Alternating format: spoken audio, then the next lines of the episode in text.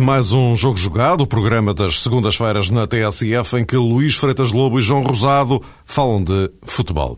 Fechou o mercado de transferências com o grande destaque para o empréstimo de Ricardo Quaresma ao Chelsea, ele que não conseguiu afirmar-se no Inter de Milão de José Mourinho. Ainda a propósito do mercado, a última novela foi protagonizada por Miguel Veloso, com uma derradeira investida do Bolton que foi rejeitada pelo Sporting. E depois o episódio da ausência inesperada do jogador no treino desta manhã, por razões privadas, segundo o empresário, razões essas que o próprio Miguel Veloso se prepara para explicar amanhã aos responsáveis leoninos. Deste fim de semana fica também o regresso de Mantorras, que acabou por resolver aquilo que os companheiros de equipa não conseguiam. O Futebol Clube do Porto a ganhar claramente no Restelo e a aumentar a vantagem sobre o Sporting, que empatou na trofa. E fica também a embrulhada da Taça da Liga, que só amanhã ficará esclarecida pelo Conselho de Justiça da Federação, na véspera, imagine-se, na véspera dos jogos das meias finais. Boa noite a ambos. Uh, vamos, uh, vamos talvez, eh, mais ou menos por ordem de entrada em cena, uh, a história das transferências encerrou o, o, o mercado há bocadito e Ricardo Quaresma está no Chelsea, cedido pelo Inter de Milão até ao final da temporada. Isto para o Quaresma correu muito mal em Itália, como enfim, foi visível para, para todos, como foi sublinhado pelo próprio José Mourinho. João, Queres começar tu? Olha, para já. Isto é bom ou é mau para o Quaresma? Acho que é um, um bom negócio para todos. Uh, o Inter Milão liberta-se de um jogador que manifestamente não conseguiu vingar no clube. Ainda agora, no último compromisso do Inter, Mourinho teve a oportunidade para, de alguma maneira, justificar a falta de confiança de Ricardo Quaresma.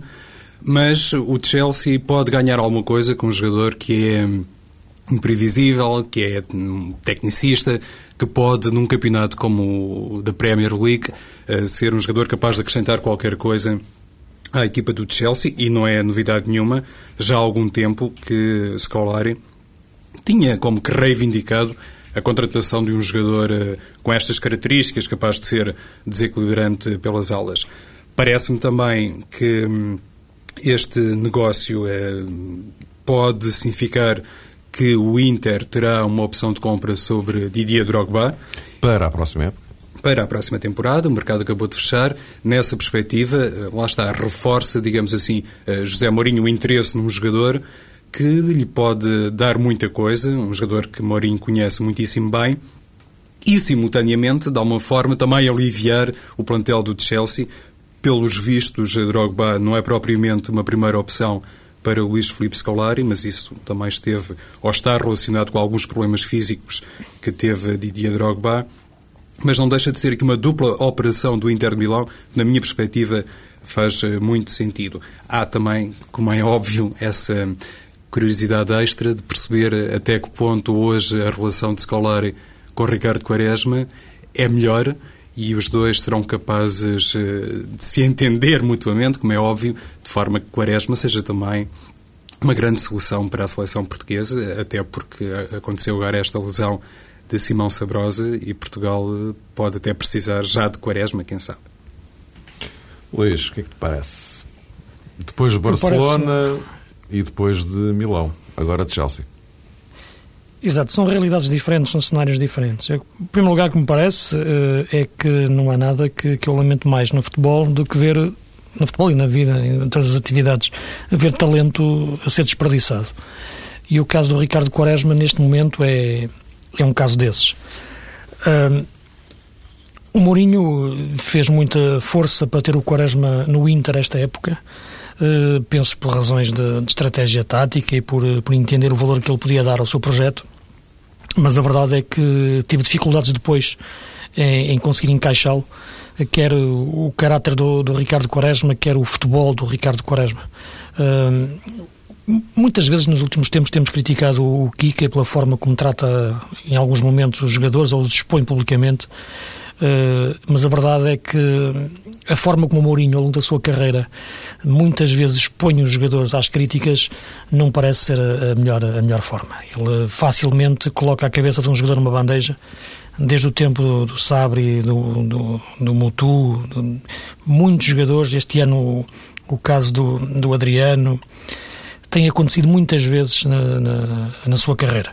E, o caso do Quaresma foi, foi mais um. Uh, repara, se pensarmos nos treinadores que o Ricardo teve, o Ricardo Quaresma teve desde o início da sua carreira, o Boloni, que, lhe chamava o, o, Mustang, depois o Raikar, onde ele não consegue impor-se no, no Barça, o Adriense, o Jesualdo no Porto, o Mourinho e agora vai ter o, o, o Scolari. O melhor eh, Ricardo Quaresma de todos é aquele que começa com o Adriense e depois é, é lapidado um pouco uh, pelo Josualdo. Uh, é o melhor momento. É também uh, o, o melhor cenário para o Ricardo Quaresma, o cenário do Porto. O Porto Clube, o Porto Estrutura, o Porto Cidade e os treinadores que lhe deram, que lhe deram forma. E esse entendimento do que é o jogador passa muito para depois aproveitar o seu talento. Foi isso que não aconteceu uh, no Inter de Milão. Uh, e ontem, quando víamos o jogo com, com, com, o Turino, e a parte final é de facto um, um poema. A forma como, como o José Mourinho se enfiava pelo banco adentro, de cada vez que o Ricardo, nos últimos minutos, falhava um passe ou tentava de resolver o lance mais simples da forma mais complicada, era de facto de levar, de levar ao desespero. Mas tudo isto tem um trabalho por trás, um trabalho de base, um trabalho de treino, um trabalho de treino mental específico que me parece só foi bem feito no caso do Ricardo Quaresma eh, com o Adriense e, e também de forma diferente eh, com Josualdo. Todos os outros também falharam. Quando falha Quaresma, também falha o treinador que o treinou porque é um jogador muito específico. E o insucesso do Quaresma uh, em Itália é, em primeiro lugar, na minha opinião, o insucesso do Mourinho, da aposta dele e da forma de Mourinho trabalhar com o Quaresma. Porque o Quaresma há uma coisa que tem, talento. Agora é saber como explorá-lo. Há treinadores que conseguem, há treinadores que não conseguem. Neste caso, Mourinho, eu estou à vontade porque sou um fã incondicional do, do Zé Mourinho, falhou, porque o Quaresma tem muito talento. Eh, e vai prová-lo, não tenho dúvidas, noutros locais. Será no Chelsea? É tal, talvez. O que é que o Scolari passado... pode fazer do menino? Repara, Passar de Jesualdo para Mourinho e de Mourinho para Scolari não faz sentido do ponto de vista de evolução de carreira. Isto é, não faz sentido, não, não estou a dizer colocar em questão o valor dos treinadores, estou a colocar em questão a forma de trabalhar e a sua ideia de futebol. Para o Ricardo Quaresma é passar três formas de trabalhar, três formas de entender o jogo completamente diferentes. Eu penso que Scolari pode dar uh, a Quaresma, uh, não conhecimentos táticos, mas pode-lhe dar exatamente o, o, a capacidade, ou a vontade mental que, que lhe faltou realmente em Itália. Pode libertar-lhe um pouco a mente e dar-lhe um pouco margem para errar, encolher os ombros e a seguir tentar outra vez. Porque é isto que, que o Ricardo, que é até um, um jogador introvertido, uh, ao contrário do que possam pensar, e um ser humano introvertido, pode fazer mais em Inglaterra, num ambiente inglês, do que o ambiente italiano, que é, que é dramático por natureza. Essa é a questão, eh, Luís. Acho que Além de cada treinador ter, obviamente, o seu uh, género de trabalho e a sua metodologia própria, evidentemente, no caso de Ricardo Quaresma, pode prevalecer como aspecto positivo o facto de se mudar para a atmosfera da Premier League, para um futebol uh, mais solto, mais atacante, porque estamos a falar do Chelsea, e se calhar do ponto de vista tático, os opositores do Chelsea não oferecem ou não vão oferecer a Ricardo Quaresma o mesmo género de oposição que acontecia em Itália, onde tudo é muito mais uh, fechado e ainda agora, e não seria preciso uh, Mourinho sublinhar isso, acho que é uma percepção global todas as pessoas têm, mas Mourinho frisou esse aspecto, que em Itália há de facto essa batalha estratégica permanente, mesmo quando se joga contra uma equipa, uh, enfim, da metade inferior da tabela. Ricardo Quaresma enquadrado noutra atmosfera, lá está, num futebol mais vocacionado para a vertente ofensiva a todos os níveis, quer no que se refere ao Chelsea, quer ao opositor do Chelsea semanalmente ou bissemanalmente, pode ser um jogador com, com, o tal grau de confiança melhorado, e foi sobretudo isso, e estou a falar citando o próprio Mourinho, porque nós não estamos lá para ver, foi sobretudo isso que faltou a Ricardo Quaresma, um grau de confiança uh, elevado para poder, uh, digamos que, mostrar todo o seu futebol. E, e como dizia também o Luís Freitas Lobo há pouco, Mourinho começou logo mal, digamos assim, esta relação com o Ricardo Quaresma, porque na conferência Exato. de imprensa em que apresentou o jogador, disse que ele poderia jogar em 4-3-3, em 4-4-2, ou então poderia jogar na bancada. Quase que estava, digamos que, eh, a projetar de facto um semestre eh, mau para um jogador que no futebol do Porto mostrou muita coisa, que agora se transfere para o de Chelsea, e penso que isto também só é possível porque Jorge Mendes é um empresário de Ricardo Quaresma e tem ótimas relações, quer com o Inter Milão, eh, neste caso via José Mourinho, quer com o próprio Chelsea. Trabalhou muitas vezes e, sempre ao mais alto nível com o Chelsea, fazendo negócios astronómicos. E se tivesse outro representante, provavelmente Quaresma teria no mercado internacional as portas muito mais fechadas. Mas como é representado pela Gestifood, lá vai ele para Sanford Bridge. Em Sanford Bridge, eh, enfim, no campeonato inglês, de maneira geral, onde por acaso gostam muito daquele tipo de artistas, não é? Assim, muito o show e tal.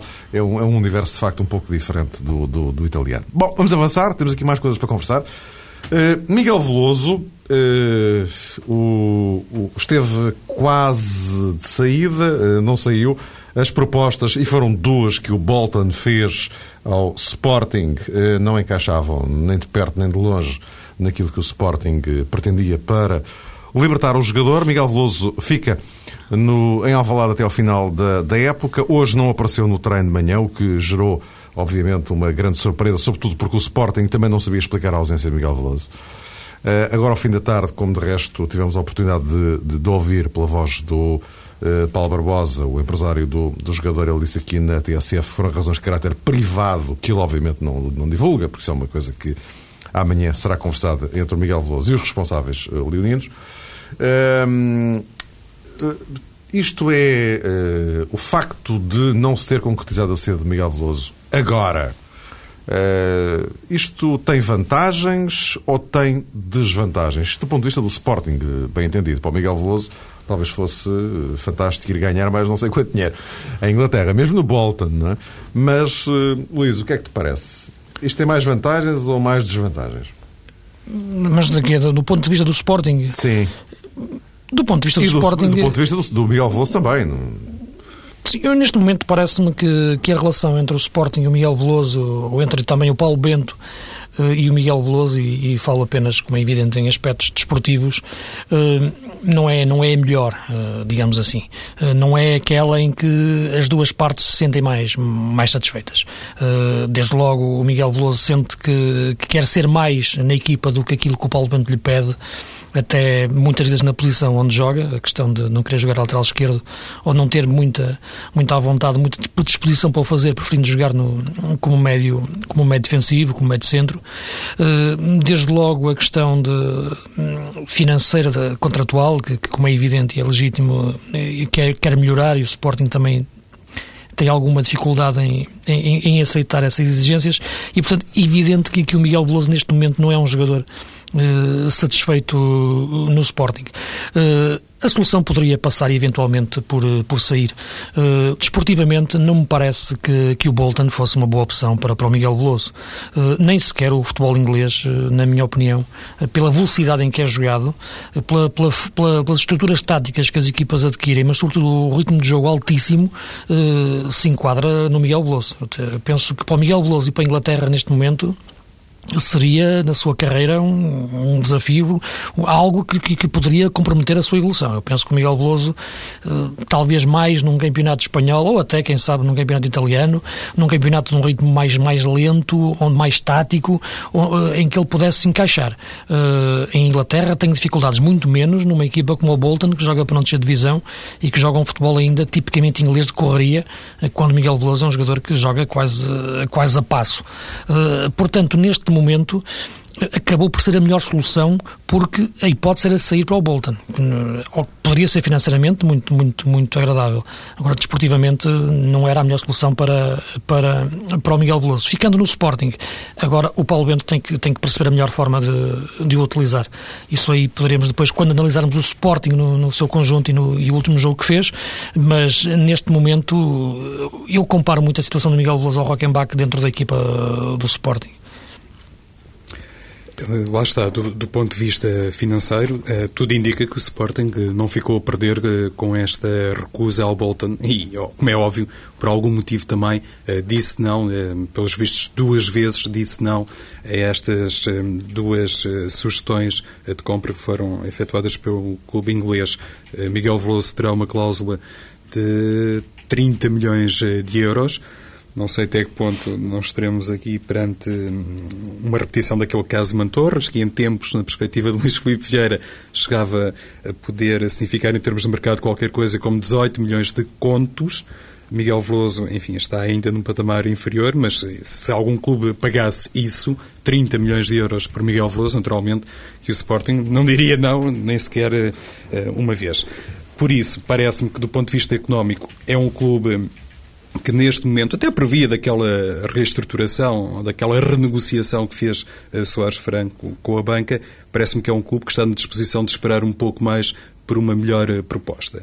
Mas há de facto aqui um, uma situação estranha e penso que esta notícia que hoje emergiu a propósito uh, da ausência de explicações para uh, o facto de Miguel Veloso não se ter treinado com a equipa do Sporting denuncia precisamente a tal uh, se quisermos, eh, guerra surda de que falava o Luís, ou de que falo eu, o termo uh, pertence-me, evidentemente, talvez entre o treinador e o jogador uh, Miguel Veloso, porque não me parece nada natural que um clube, neste caso o Sporting, bem organizado em termos de comunicação, faça soar para o exterior que o jogador X ou Y não se treinou, não trabalhou, porque uh, não deu sequer qualquer tipo de justificação sobre isso. Não, não, fez, digamos que, nenhuma comunicação oficial internamente para as pessoas responsáveis em primeiro lugar, responsáveis pelo departamento técnico, terem uma percepção uh, dessa ausência ou dos motivos que levaram a essa ausência. O facto de o Sporting ter colocado, uh, digamos que na imprensa ou na comunicação social, esta notícia, o jogador não, não, não treinou e não deu qualquer justificação, espelha que realmente existe ali algum mal-estar. Não diria que Miguel Veloso está a ser empurrado para fora do Sporting, caso contrário, mesmo a troco de 10 ou 12 milhões de euros, naturalmente que Miguel Veloso eram 10. teria saído. Eram 10, mano. Uhum. Pronto. Uh, com, com, uma futura participação do Sporting uh, que iria lucrar. De uma eventual transferência futura. Pois, mas uh, o que importa aqui, se calhar, preservar e ter como ponto de partida útil para o futuro é que era muito interessante e era fundamental para o futebol português e, em primeiro lugar, para o Sporting. Não perder um jogador como Miguel Veloso, porque ele tem, de facto, eh, grandes qualidades na minha perspectiva. Depois, o lugar em que se enquadra na equipa já é uma questão eh, que podemos, eh, enfim, debater mais à frente, mas parece-me que é um valor do futebol português prometedor. E acho que seria, digamos, muito mal que este tipo de clima tenso que manifestamente existe entre o responsável pela orientação técnica do Sporting e o jogador, uh, julgo que uh, seria altamente penalizante que este clima acabasse por uh, vitimizar um jogador como Miguel Veloso. Essa a realidade espero que sinceramente não aconteça, porque até a própria seleção portuguesa pode perder ali um jogador interessante, inclusive para o lateral esquerdo. Já se sabe que ele não gosta muito de jogar nessa posição, o que na minha perspectiva é uma pena, porque face à crise que existe também para essa posição seria uma excelente alternativa, na minha ótica. Luís, e acrescentas alguma coisa? Não. Senão eu avançava. Não, eu penso que, que, é, que, é, que é o essencial, é, é esse aspecto.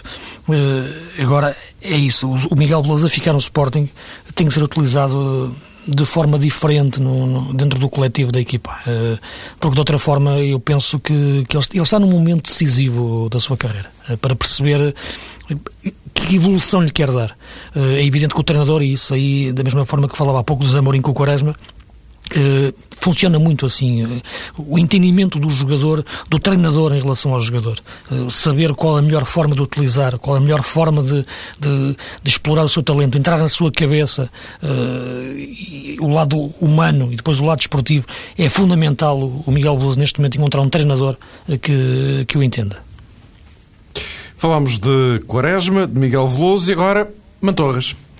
Pedro Mantorras jogou pela primeira vez eh, esta temporada na Liga Portuguesa eh, e resolveu o jogo frente ao, ao Rio Ave.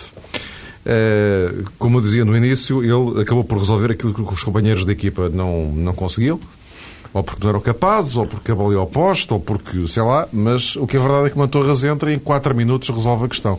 João, hum, isto não deixa de ser, isto independentemente de tudo aquilo que nós sabemos e temos dito e ouvimos em relação ao Mantorras, aquela empatia extrema que os adeptos têm, os do Benfica, com o Pedro Mantorras, para lá disso tudo, o, que, o, o que ressalta mais daqui é o facto de, neste caso concreto do, do jogo com, com, o Rio Ave, bem sei que foi disputado em condições uh, dificílimas, uh, aquilo era mais pantanal do que relevado, enfim, tudo bem, uh, mas o Mantorras é que chega ali e resolve.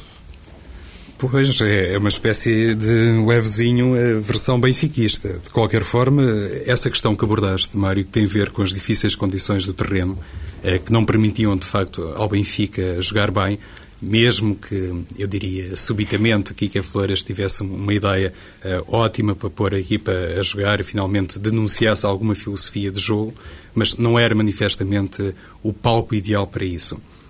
Mas Pedro Mantorras é um jogador que, pelas suas características, uh, pela forma, inclusivamente, como se tem comportado no mundo do futebol, como tem feito a sua trajetória, está a prever isso.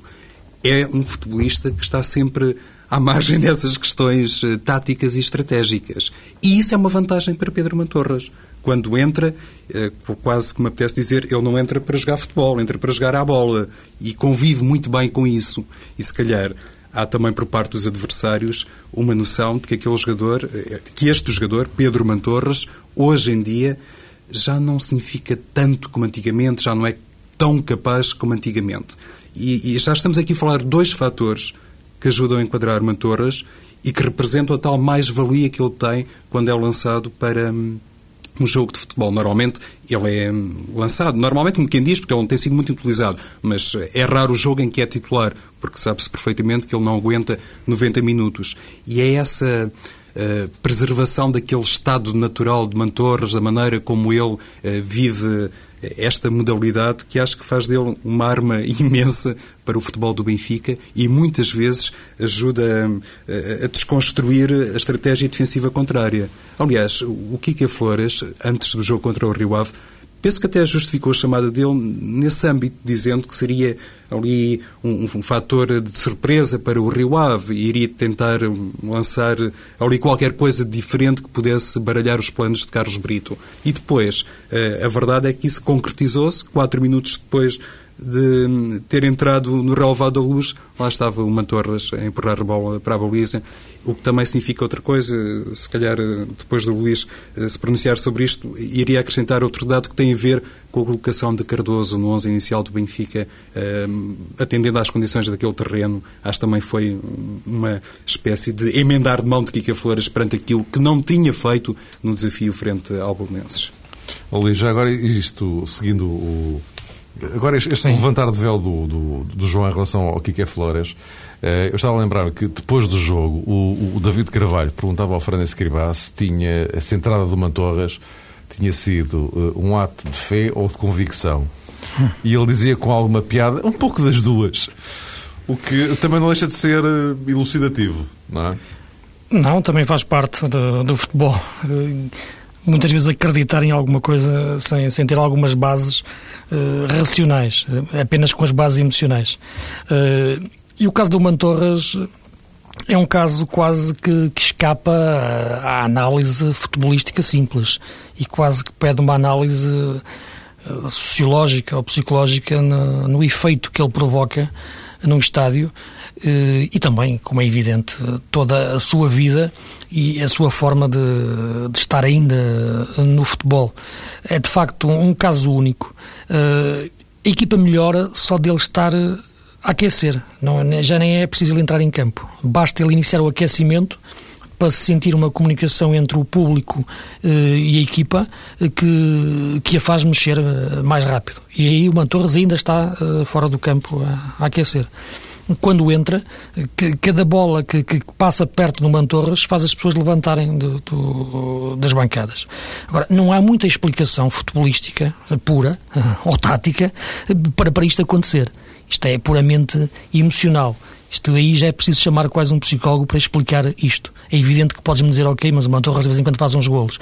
Faz, é verdade, mas está muito longe daquilo que, que, que poderia ser, muito longe daquilo que, que é exigível neste momento para, para, para um avançado uh, titular no Benfica. Só que, a mim, sinceramente, quando vejo jogar o Mantorras, uh, incomoda-me um pouco. Eu fico um bocado uh, com uma mistura de sentimentos, porque há aqueles pequenos momentos em que o Mantorras tem a bola que são quase como uma, pequena viagem no tempo que nos faz recordar o, o jogador que o Mantorras poderia ter sido. Uh, ele poderia ter sido claramente um dos melhores jogadores do mundo atualmente, uh, pelo potencial todo que tinha. E isso incomoda-me ver que ele não é e que está condenado a jogar apenas uh, 20 minutos, 15, uh, que seja. Uh, são, no entanto, momentos que, que, fazem levar o futebol para outra, para outro universo, para outra galáxia que me parece fundamental e parece-me ser uh, as suas raízes. Uh, e nesse momento eu penso que, que o Mantorras escapa à análise meramente futebolística.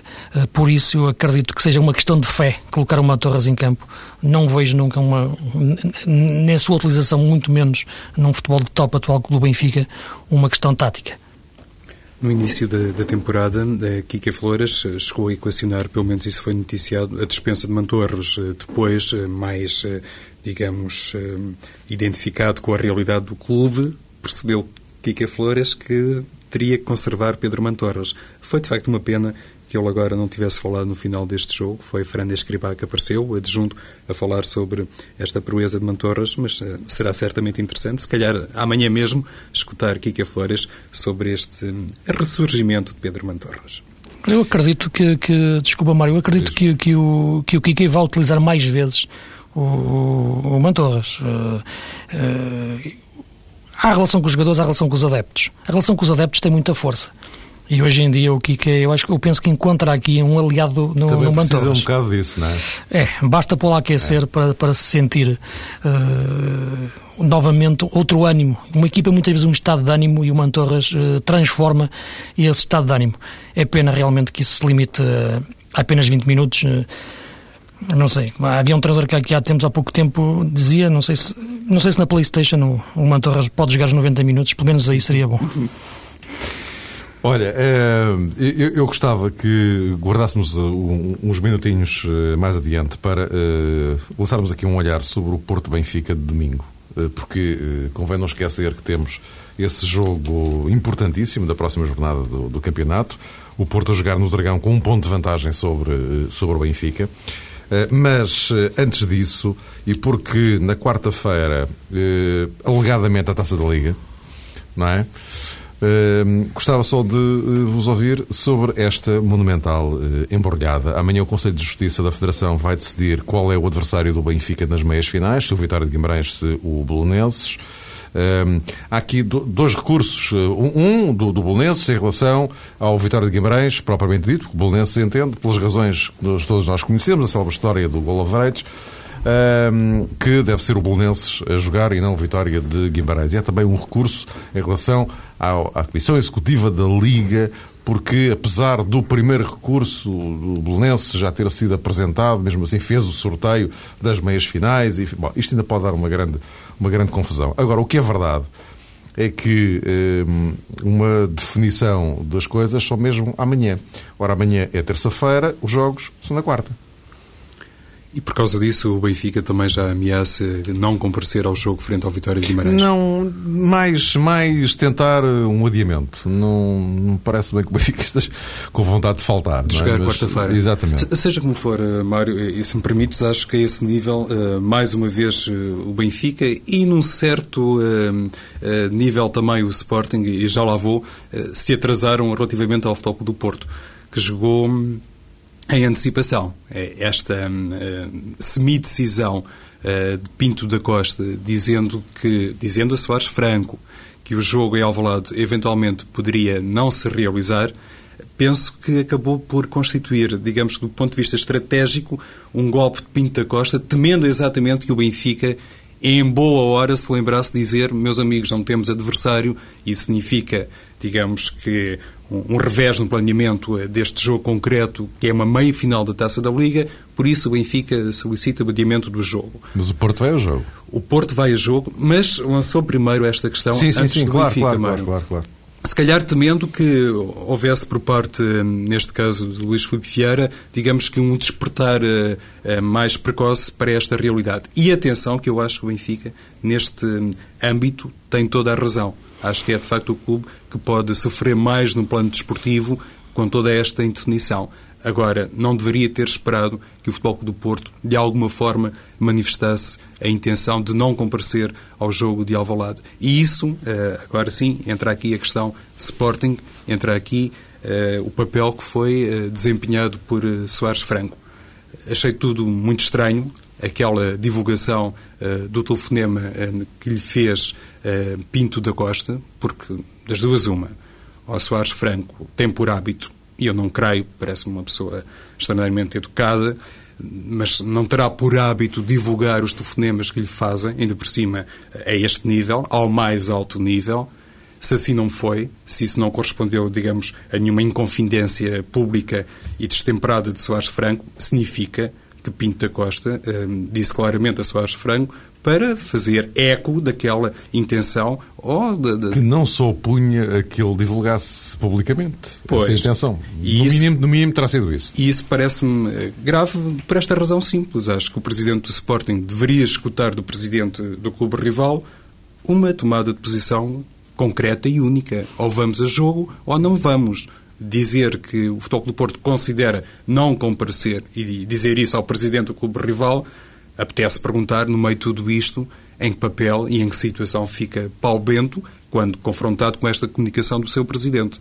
Olha, o Futebol Clube do Porto diz que talvez hum, não apareça em Alvalade. Isto perturba imenso o trabalho de um treinador. E se eu há pouco falei da questão que tem a ver com o Kika Flores, não saber qual é exatamente o seu adversário, e isso ter consequências uh, ao nível do trabalho diário, muito mais tem uh, para Paulo Bento, que sabe perfeitamente que uma coisa é jogar com o Futebol do Porto uh, quarta-feira em Alvalade e depois receber o Sporting Braga, e outra coisa é não ter sequer adversário. Por isso, parece-me que o comportamento de Soares Franco nesta matéria deixou muito a desejar, fragilizando, em primeiro lugar, Paulo Bento, pelas razões que tentei explicar. Agora, vamos tentar também perceber se o Benfica está disposto a comparecer quarta-feira em Alvalade, se, uh, perdão, uh, disposto a jogar quarta-feira na Luz com Vitória Guimarães ou com o Bolonenses, sabendo-se que em Alvalade o Futebol do Porto poderá jogar sim, mas atenção, com uma equipa hum, eh, de segunda linha,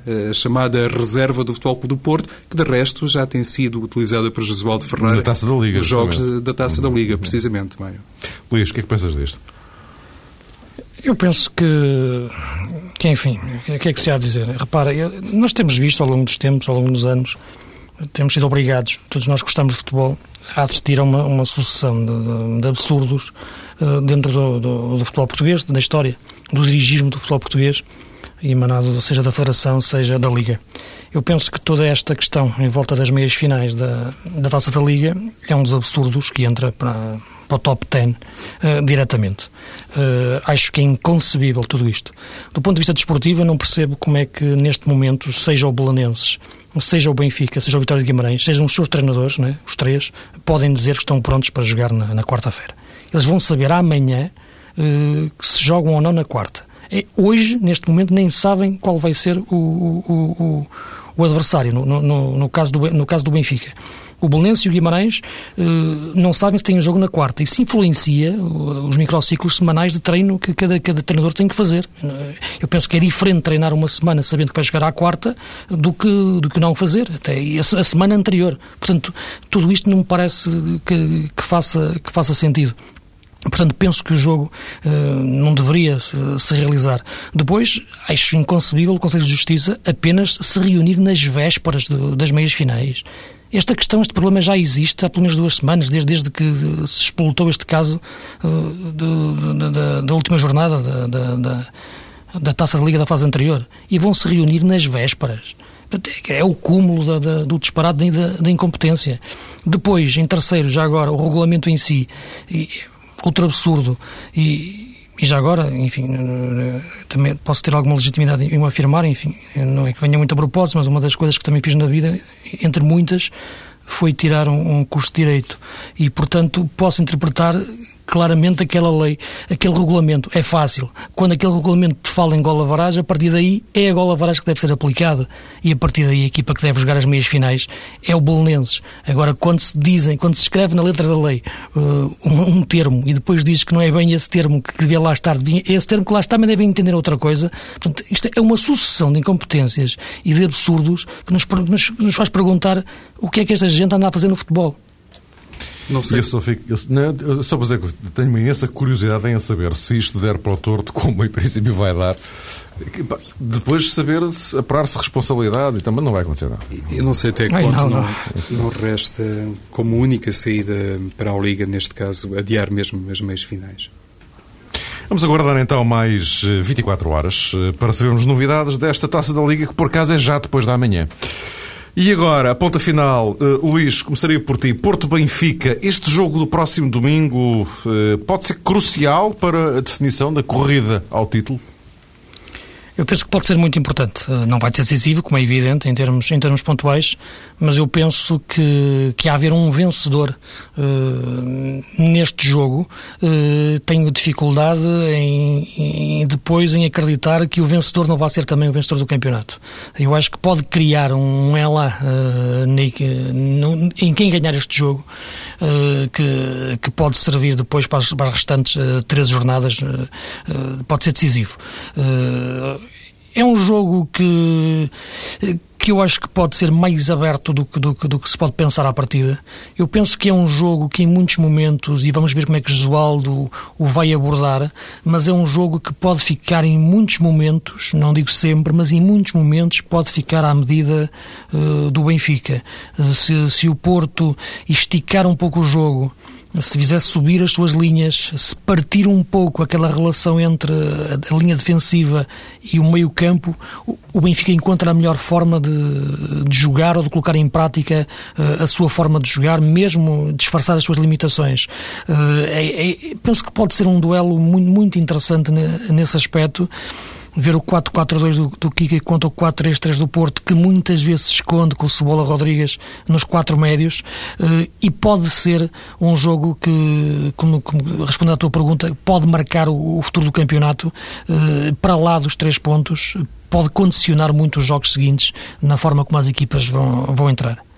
É como disse o Luís, existindo um vencedor, fica claramente em posição privilegiada tudo também vai depender, digamos assim, do resultado do Sporting, Sporting Braga, que é um jogo que acontece não em simultâneo, mas pronto, acontece na mesma mas jornada. Quase, mas quase. Quase. E então. Dá ainda alguma sobreposição horária. Poderá ficar ali alguma coisa esclarecida.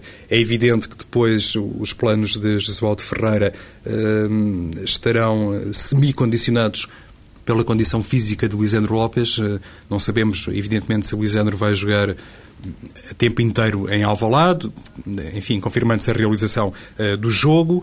Há outro sinal positivo que, na minha ótica, emergiu deste jogo no Restelo, para a equipa do Porto, que tem a ver com a subida de produção de Lúcio Gonzalez, face ao tal 4-3-3 uh, eh, habitual em Jesualdo, que falava o Luís, contra o tal 4-4-2 clássico, também habitual em Kike Flores, e ter um jogador como Lúcio Gonzalez capaz de fazer ali, digamos, a diferença no meio campo, teoricamente com menos imunidade, poderá ser extraordinariamente importante. Não tem a esse nível grande, grandes pontos de interrogação na perspectiva atacante de Jesualdo Ferreira, exceção feita à condição física de Lisandro Lopes, por parte do Benfica. Não sei até que ponto esta exibição de Cardoso eh, frente ao Rio Ave e atendendo às condições climatéricas em que se poderá realizar o futebol do Porto Benfica, esta exibição de Cardoso poderá, de facto, fazer hesitar Kika Flores no que toca à dupla de avançados, Aymar Suazo. Ora, aí está. Suazo se o Suazo é tentando recuperar? Pois, é uma dúvida que se levanta no plano físico também, mas se estiver recuperado, poderá, obviamente, ser tentado utilizar de início Aymar Suazo, mas depois daquilo que fez Cardoso e às suas características especiais, eh, talvez possa surpreender Kika Flores no Dragão. Ora, então fica já combinado convosco, uh, tema, porventura, o pilar da próxima edição do Jogo Jogado, esse Futebol Clube do Porto Benfica, que é no próximo domingo, vai decorrer quase em simultâneo com o jogo de Alvalade entre o Sporting e o Braga. Poderemos ter aqui algumas definições eh, para o futuro do eh, campeonato. Luís Fetas Lobo e João Rosado regressam então na próxima segunda-feira, entre as 8 e as 9, para voltarmos a falar de futebol. Escrevam para jogojogado.tsf.pt. Estamos a fazer uma compilação das vossas questões para também aproveitarmos na próxima emissão para falarmos disto. jogojogado.tsf.pt. Até para a semana.